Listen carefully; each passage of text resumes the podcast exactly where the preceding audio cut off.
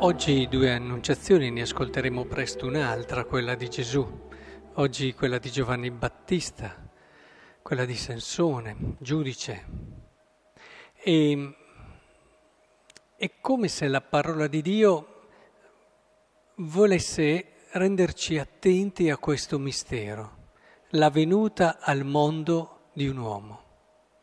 Perché è proprio qui che è importante che cerchiamo di comprendere il messaggio che oggi il Signore ci vuole dare, cioè ogni nascita ha diritto alla sua annunciazione, dove per annunciazione non intendiamo che arrivi un angelo e dica alla madre da te nascerà un figlio, ma come annunciazione cogliamo tutto quello che ci sta dietro a questo venire dell'angelo, cioè far capire a questa donna far capire al mondo intero che questa creatura che sta per arrivare è voluta, fortissimamente voluta da Dio, è amata da Lui e ha una missione che è sua, particolare, unica.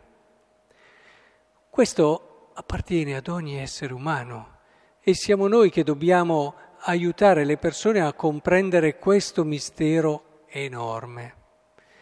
E È importante che non ci perdiamo a volte dinanzi alle cose che, ci, che in un qualche modo ci prendono, ci fanno correre, a volte ci distraggono dalle, dai grandi misteri che si compiono nella nostra quotidianità. La nostra quotidianità è piena di cose straordinarie, se abbiamo gli occhi della fede per riconoscerle. La nostra quotidianità è carica di significati. La nostra quotidianità è carica di Dio.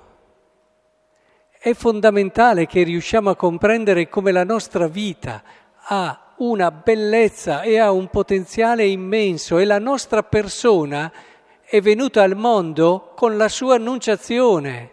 Ognuno di noi ha la sua annunciazione, ha il suo mistero, amato da Dio. Se cogliessimo quanto ci ama il Signore, ma veramente...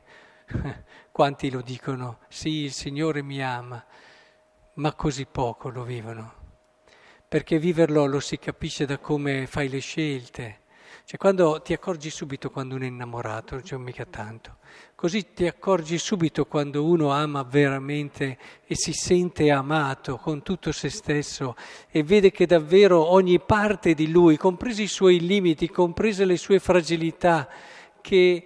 E questo amore va proprio a sanare quelle ferite che fanno fatica ad accettare le proprie fragilità. E in quel momento ecco che ognuno di noi si sente davvero libero, libero perché amato, libero perché ha capito e ha compreso la verità di chi è nel cuore di qualcuno con una missione importante e speciale. Per questo dico che ognuno di noi ha la sua annunciazione. Ognuno di noi basterebbe mettersi lì davanti allo specchio e dire sto guardando un mistero immenso, sto guardando qualcosa che nel mondo quando è venuto ha fatto sussultare i cieli. Non è importante che ci sia un angelo, l'importante è che ci sia la verità di quello che siamo, noi e ogni creatura. Credo che sia fondamentale recuperare questo, visto che la liturgia in questi giorni ci presenta tutte queste annunciazioni e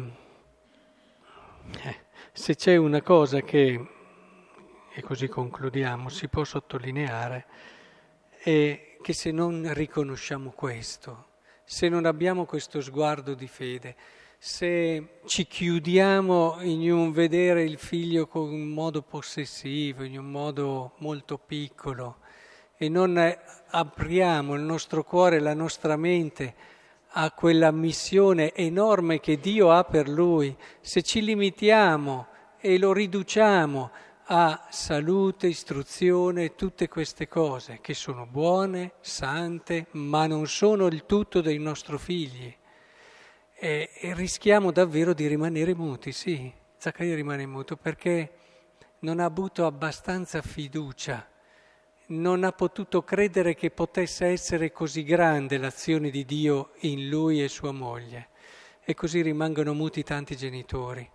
rimangono muti, cioè non parlano di quello che è il linguaggio vero ai loro figli, ma non solo ai loro figli, anche in generale, quando non hanno la fiducia che in loro Dio ha voluto operare cose grandi, quando alla fine non ci credono fino in fondo e riducono quella grandezza e quella bellezza che invece il Signore vorrebbe donargli e ricoprire con essa tutta la loro vita.